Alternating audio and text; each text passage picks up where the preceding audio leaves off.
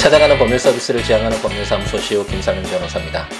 129번째, 129번째 함께 있는 민법을 시작해 보도록 하겠습니다.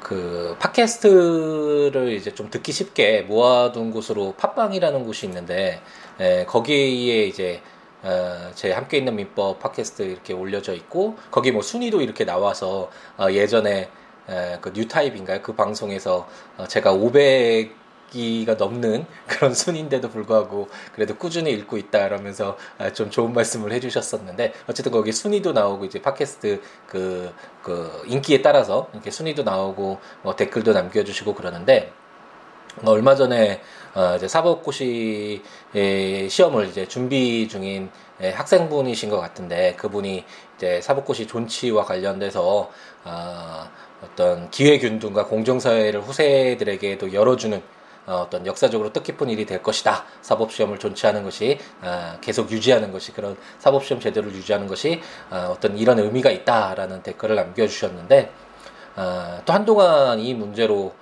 많이 좀 이슈가 됐었죠. 국민들 여론도 좀 갈라지는 것 같고, 그리고 로스쿨생들, 그리고 사법시험 준비생들, 이렇게 좀 의견이 나눠져서 좀 여러 가지 좀 극한 대립이라고 해야 되나요? 어쨌든 그런 모습까지 조금 보여준 것 같습니다. 저도 개인적으로 이 부분에 대해서 고민을 해보지 않은 것은 아니고, 어느 정도 좀 뭐 더 이렇게 마음이 가는 쪽이 있는 것은 사실이지만, 상당히 좀 결론 내기가 어려운 부분이라고 생각이 드네요. 우선은 로스쿨의 어떤 도입 취지를 고려한다면 어떤 그 당시에 합의가 있었잖아요.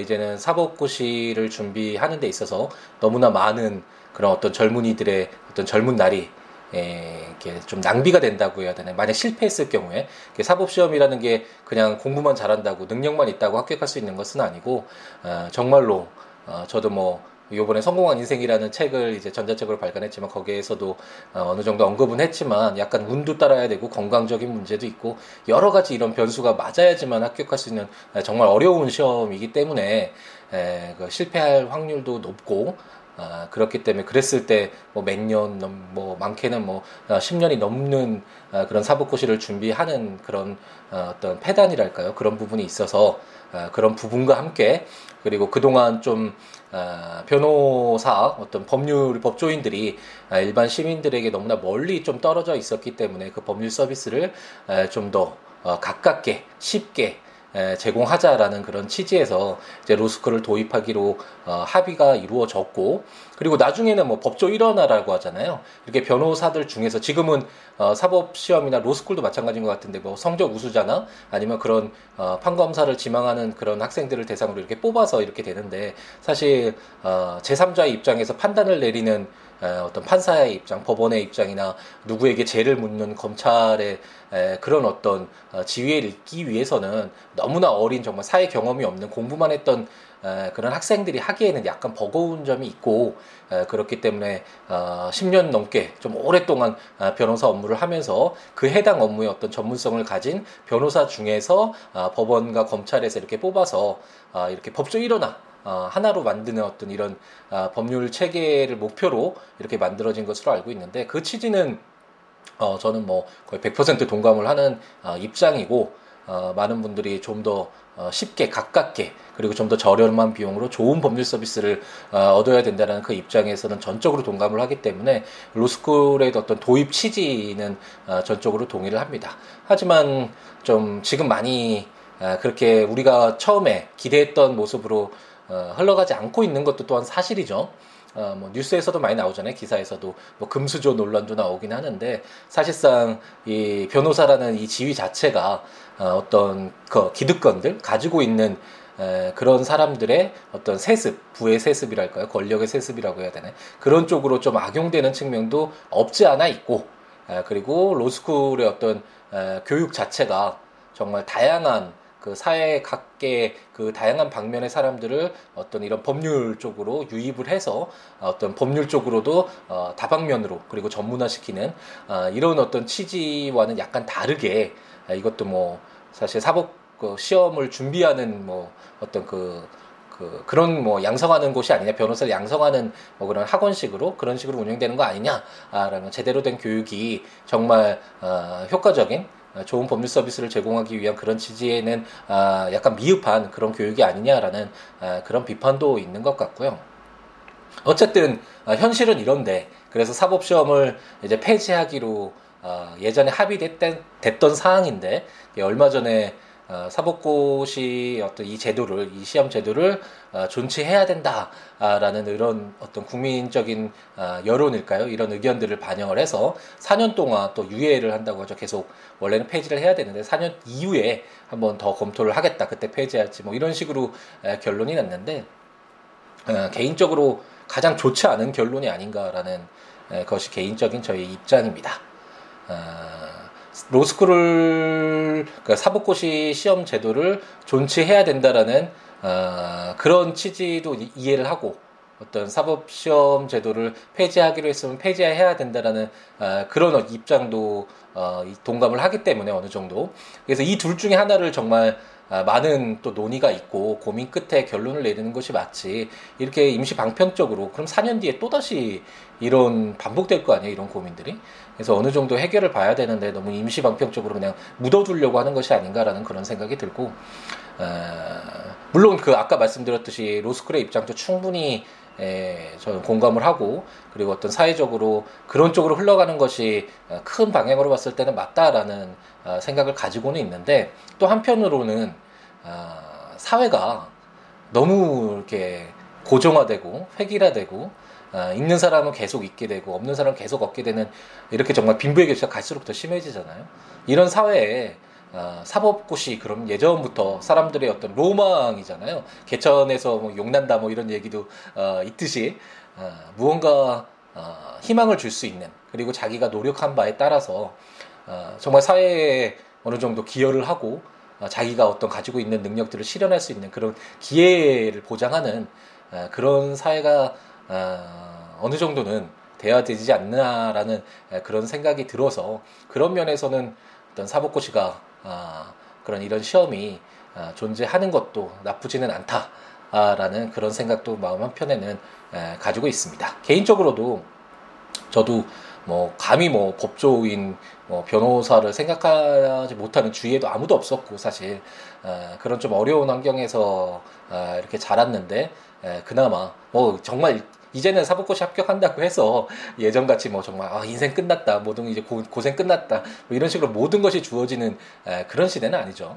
이제 앞으로 더 심해질 것이고, 더 경쟁이 더 심해지고, 앞으로 뭐 예전과 같은 많은 부를 얻을 수도 없고, 그런 지위이긴 하지만 그래도 어느 정도 만족하고 제가 원하는, 하고 싶은 일들을 할 수 있게끔 이렇게 기회를 부여한 것은 그래도 사법고시라는 이런 어떤 시험 제도가 있었기 때문이기 때문에, 마음 한편으로는 사법고시라는 이런 제도가, 그리고 젊은이들이 한번 도전해볼 수 있는, 정말 다시 태어난다 해도 이 길을 잃었나요? 예전에 사법고시를 한창 볼 때 그 합격 수기 책 제목이었던 것 같은데, 정말 다시 태어난다고 하더라도 너무 어렵지만, 힘들지만, 실패도 했지만 이 길을 가겠다라는 그런 다짐들을 보면서 사실 끓는 그런 열정을 느꼈었던 것 같기도 합니다. 한 번 정도는 이게 도전할 만한 그런 것도 있을 필요가 있지 않나, 사회 전체적으로 봤을 땐 그런 생각도 들어서, 저는 결론을 내기가 참 어렵네요. 그 양 입장 모두 어느 정도 다 공감되는 부분이 있고 이해되는 측면이 있고, 사회적으로 봤을 때도 두 가지 입장이 다 어느 정도 반영될 수 있는 긍정적인 방향으로 흘러간다면, 그렇기 때문에 개인적으로는 좀 어느 쪽에 손을 들어주기가 쉽지 않은 그런 문제인 것 같고, 다만 이렇게 좀 임시 방편적으로 묻어두고 또 시간 보내고 이러면, 신뢰, 우리 민법을 읽으면서도 항상 말씀드리죠. 예측 가능성, 그리고 상대방의 신뢰가 가장 중심이 돼야 된다고 했잖아요. 사회가 뭐 도덕이나 뭐 양심이나 어떤 뭐 상대방의 마음을 꿰뚫을 수 있는 뭐 그런 능력이 있으면 뭐 상관이 없겠죠. 하지만 그렇지 않는 바에 어떤 객관적으로 명확히 할 수 있는, 그래서 그것을 믿고 자기의 어떤 생활적인 측면이나 경제적인 측면이나 행위를 할 수 있는 그런 바탕이 되는 것이 필요한데, 이렇게 자꾸 변동이 되고 막 바뀌고 이러면 여기에 인생을 거는 젊은이들이 정말 많은데 그런 젊은이들에게 정말 안 좋은 그런 어떤 사회가 불안정하게 오히려 어떤 것을 선택할지 자기의 삶을 어떻게 채워갈지에 대한 방향을 잡는 데 있어서 도움을 주기는커녕 좀 혼란스럽게 하는 것이 아닌가라는 그런 생각을 좀 해봅니다.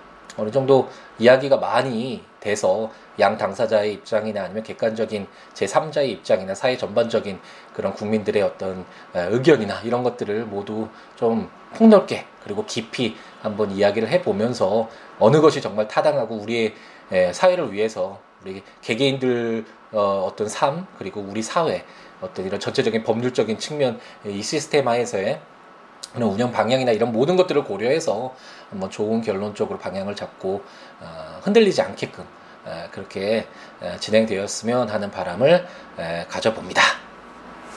또 좀 말이 길어졌네요. 그럼 함께 있는 민법으로 다시 돌아가 보겠습니다.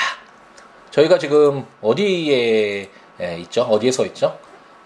민법에 공통적으로 적용되는 내용들을 담고 있는 민법 총칙 모두 읽었고, 물건에 대한 권리인 물권 편도 모두 읽었고, 그리고 이제 채권, 상대 어떤 특정인에 대해서 어떤 특정한 요구를 할 수 있는 권리라고 할 수 있는, 그래서 뭐 100만 원 주고 시계를 샀다면 시계 나한테 줘! 갑돌아 나한테 시계 줘! 라고 특정인인 갑돌이에게 시계 달라는 이런 특정한 요구를 할 수 있는 권리라고 할 수 있는 채권 부분을 읽고 있는데, 이 채권 중에서도 채권이 어떻게 발생하느냐와 관련된 계약이니 아니면 법정 채권 관계로서 부당이득, 사무관리, 불법행위 이런 내용들은 이제 채권 강도 내에서 읽게 되고, 이런 어떤 계약 등을 통해서 채권이 발생했을 때 이 채권이 가지고 있는 그런 공통적인 부분들을 뽑아서 채권 총칙, 그래서 채권 총론으로 이렇게 교과서는 어느 정도 집필이 되어 있는데, 이게 채권 총론 부분을 저희가 읽고 있죠.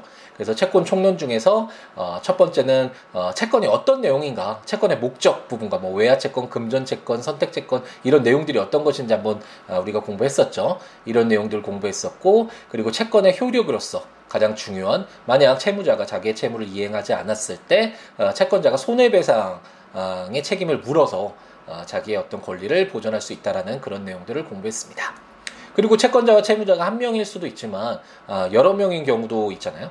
그랬을 때 어떻게 법률관계를 규율할 것인가와 관련돼서 수인의 채권자, 채무자와 관련된 규정들까지 모두 읽어보았고, 그리고 채권이 이제 존재하는데 그 채권을 다른 사람에게 이제 넘길 필요가 있을 때, 이전해줄 필요가 있을 때 이게 가능한가? 그리고 특히 지명채권과 관련돼서 갑돌이에게 받을 100만 원의 채권과 같이 지명, 정해져 있는 갑돌이라는 그 정해져 있는 채무자에게 어떤 받을 권리가 있을 때, 이런 지명채권일 때 채권자가 다른 제3자에게 넘겨준다고 하더라도 채무자 입장에서는 그 채권이 다른 사람에게 이전됐는지 아니면 원래의 채권자가 그대로 가지고 있는지 알 수가 없잖아요. 그래서 이런 부분과 관련돼서 채권 양도의 부분 중에서도 특히나 제3자, 채무자와 제3자와의 관계에 있어서 어떻게 대항력, 누구에게 우선해서 채권이 양도된 것으로 볼 것인가, 뭐 이런 내용들과 관련돼서 채권 양도 규정들을 읽어보았습니다.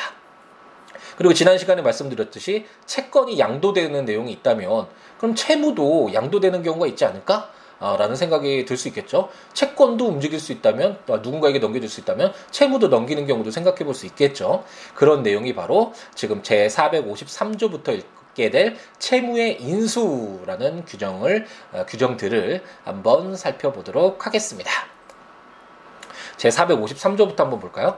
제453조는 채권자와의 계약에 의한 채무 인수라는 제목으로 제1항, 제3자는 채권자와의 계약으로 채무를 인수하여 채무자의 채무를 면하게 할 수 있다.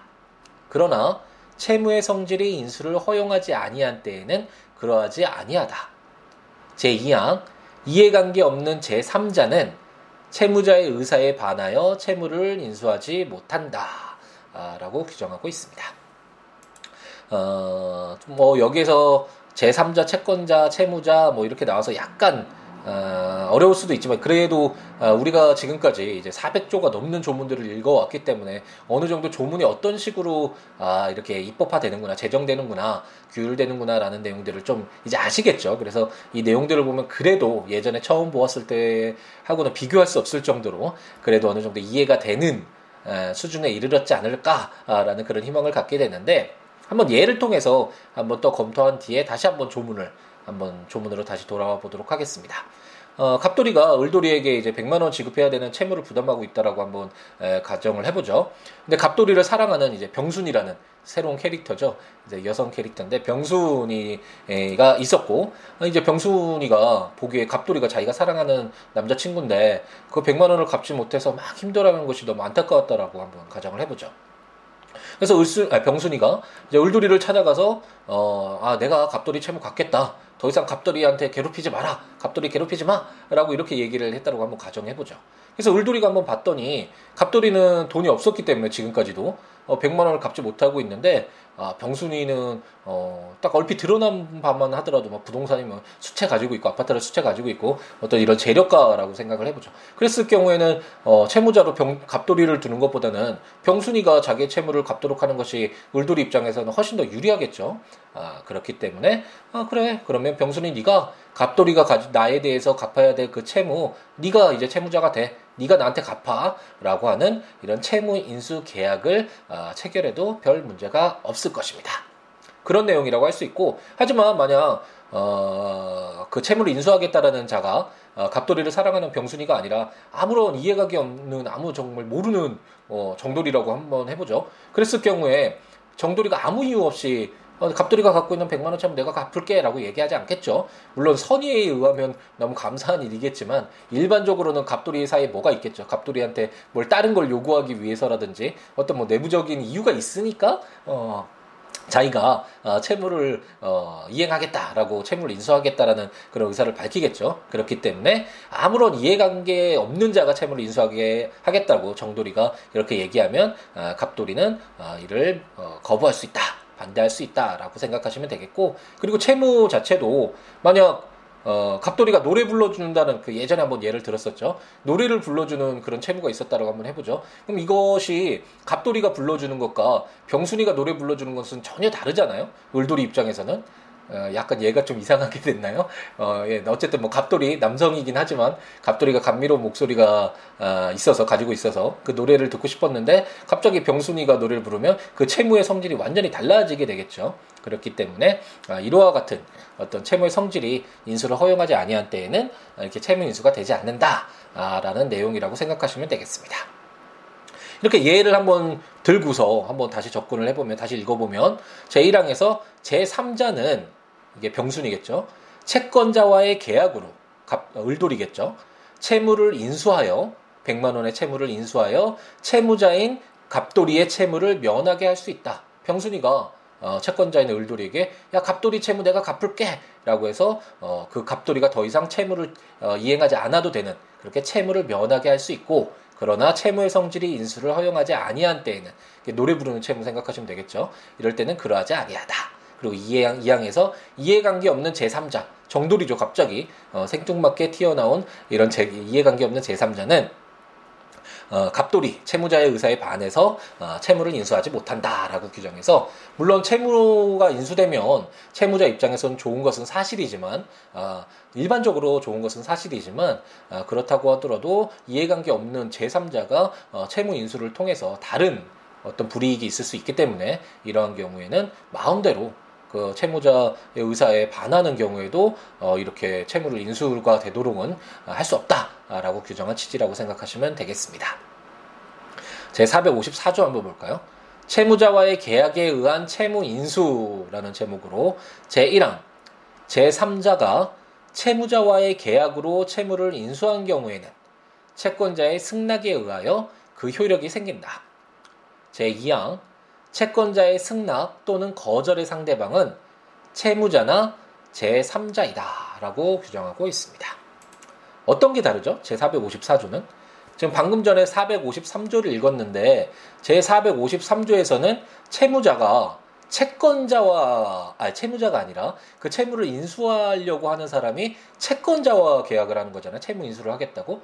그럼 채권자가 결국 여기서는 어느 정도 주인공이라고 할 수 있죠. 왜냐하면 채권자가 자기의 채권을 반환받는 것이 목적인 것이고 채무자는 그걸 이행해야 될 그런 지위에 있는 자니까, 만약 제3자가 채권자만 만족한다면 아까 말씀드렸듯이 병순이가 더 돈이 많으니까 갑돌이보다 그 을돌이 채권자로서는 재산 많은 사람이 채무자가 되는 게 훨씬 자기 채권 반환받을 수 있을 가능성이 높아지잖아요. 이런 경우와 같이 어떤 채권자 입장에서 바라봐 주어야 되는 그런 제도가 바로 채무인수라고 할 수 있는데, 만약 제454조는 제453조와 다르게 이 제3자가 병순이가 갑자기 갑돌이와 채무자와 채무를 인수하는 계약을 체결했다고 한번 가정을 해보죠. 그러면 아까 그 예라고도 할 수 있는데, 병순이가 갑돌이가 너무 안타까워서 갑돌아 내가 사랑하는 마음 알지, 내가 네가 가지고 있는 100만 원 내가 갚을게 라고 이렇게 가정을 했다라고 한번 해보죠. 두 사람 사이의 계약은 뭐 성립이 될 수 있지만, 그 채권자인 을돌이 입장에서는 병순이가 재산이 더 많으면 상관없겠지만 병순이도 또 무자력이거나 아니면 갑돌이보다도 더 자력이 없는 사람일 수도 있잖아요. 그런데 자기들 마음대로 채무자가 자기 채무 이제 갚을 책임 없습니다. 왜냐하면 제 여자친구인 병순이가 갚기로 했습니다. 뭐 이런 식으로 나중에 얘기를 한다면 채권자인 을돌이 입장에서는 또 예측하지 못한 그런 손해가 발생할 수 있겠죠. 자기 마음도 아니었는데 자기 마음대로 채무자가 내가 갚을 돈 제가 갚기로 했어요 라고 얘기를 해버리면 채권자 입장에서는 그것을 받아들이기가 좀 힘든 상황이 될 것입니다. 그렇기 때문에 제454조는 제3자가 병순이가 채무자인 갑돌이와 계약으로 채무를 인수한 경우에는 채무를 인수하였다고 하더라도 채권자인 을돌이의 승낙을 받아라. 병순이나 아니면 갑돌이가 제가 원래 100만 원 갚아야 되는 그 채무 있잖아요. 그거 병순이가 갚기로 했어요 라고 을돌이에게 물어봐서 을돌이가 한번 살펴보고 병순이가 재산이 더 많은 것을 확인하고, 그래 알았어 그럼 병순이 네가 언제까지 갚아? 라고 이런 식으로 을돌이인 채권자의 승낙이 있어야지만 제3자와 채무자의 어떤 채무 인수 계약이 효력이 발생한다 라는 것이 제453조와 차이가 있다라고 생각하시면 되겠습니다. 이때 채권자인 을돌이는 갑돌이나 병순이에게 알았어 그럼 너희 둘이 채무 인수된 거 내가 인정할게, 앞으로 병순이가 갚아 라고 이렇게 얘기를 해야 되겠죠. 그렇기 때문에 채권자의 승낙 또는 거절의 상대방, 누구한테 승낙하거나 거절하는 의사표시를 할 것인가, 그건 채무자나 제3자 갑돌이나 병순이다 라고 생각하시면 되겠습니다. 그리고 제455조, 오늘 이제 읽게 되는 마지막 조문인 제455조 한번 볼까요? 승낙 여부의 최고라는 제목으로 제1항 전조의 경우에 제3자나 채무자는 상당한 기간을 정하여 승낙 여부의 확답을 채권자에게 최고할 수 있다. 제2항 채권자가 그 기간 내에 확답을 발송하지 아니한 때에는 거절한 것으로 본다 라고 규정하고 있습니다. 어디서 많이 봤죠? 이제 이런 조문들 몇 번 나왔던 것 같은데, 가장 처음에는 그 미성년자였나요? 그 취소할 때 미성년자의 행위이기 때문에 어떤 어떤 법률행위를 함에 있어서 보호할 필요가 있다라고 해서 미성년자의 법률행위는 취소할 수 있다라고 했잖아요. 근데 무조건 취소하기보다는 계약을 유지하는 쪽으로 남겨둘 필요가 있고, 그랬을 경우에 계약을 취소할 것인지 여부를 이렇게 물어볼 수 있는 그런 권리가 상대방에게 있다라는 내용. 15조였나요? 그 민법적지 처음이었죠. 벌써 뭐 1년도 훨씬 지난 일이라서 먼 옛날 이야기처럼 느껴지실 수도 있을 것 같은데, 어쨌든 그런 내용들, 그 중간에도 이런 내용들이 좀 있었는데, 어쨌든 계약을 파기하거나 아예 없는 것으로 하기보다는 뭔가 남겨둘 여지가 있는 경우에는 그 상대방이 어떤 의사를 가지고 있는지 모르니까 한번 물어봐서 그 사람의 의사에 따라서 결론 짓도록 하는 것이 필요하겠죠. 그런 취지의 규정이라고 생각하시면 될 것 같고, 여기에서 455조의 전조의 경우에 라고 되어 있잖아요. 그래서 예전에는 이런 거 넘어갔는데, 이 전조라고 했을 때 그 전조가 뭔지도 좀 설명해 주세요 라고 그때 말씀하셨던 분이 있어서, 이런 전조의 경우는 이거 예전에 판관 포청천이었나요? 거기에서 그 무사 잘 싸우는 잘생긴 배우가 그 배역이 전조 아니었나요? 네, 또 쓸데없는 생각이 갑자기 나네요. 어쨌든 이 전조가 제454조 바로 제3자가 병순이가 채무자인 갑돌이와 계약한 경우죠. 채권자인 을돌이와 계약한 것이 아니기 때문에 채권자인 을돌이의 어떤 승낙 여부를 물어야 되는 상황이잖아요. 이렇기 때문에 454조 전조의 경우에 제3자나 채무자는 병순이나 갑돌이는 상당한 기간을 정해서 을돌이에게, 채권자인 을돌이에게 내가 이제 병순이가 100만원, 갑돌이가 가지고 있는 당신에 대해서 갚아야 되는 100만원의 채무 이행하기로 이제 채무를 인수했습니다. 어떻게 뭐 이 채무 인수 허락하시겠어요? 라고 이렇게 승낙 여부의 확답을 물을 수 있다. 최고할 수 있다. 그래서 이 최고가 너 정말 최고야. 모든 면에서 너는 정말 나에게 최고야. 뭐 이런 얘기가 아니라고 말씀을 드렸죠. 이게 물어볼 수 있는 그런 내용이죠.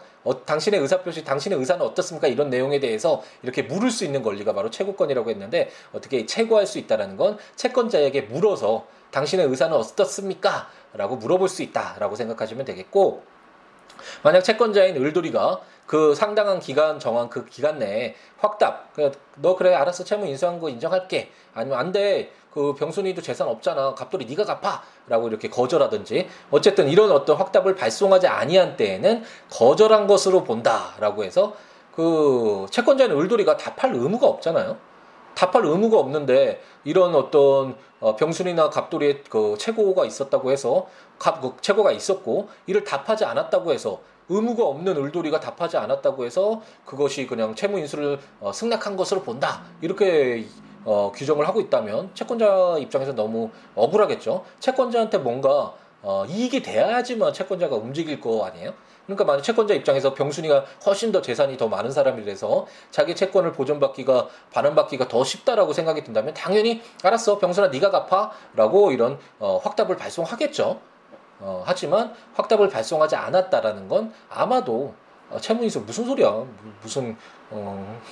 무슨 딴소리야, 뭐 지금 농담을 하려다가 이게 또 너무 썰렁해질까봐 하지 않았는데, 어쨌든 뭐 그냥 갑돌이 네가 갚아, 왜 갑자기 채무자를 변경하고 뭐 난리야, 뭐 이런 식으로 을돌이가 생각한 것이라고 볼 수 있기 때문에, 이처럼 그 기간 내에 확답을 발송하지 아니한 때에는 거절한 것으로 본다. 이게 간주 규정이라고 그랬죠.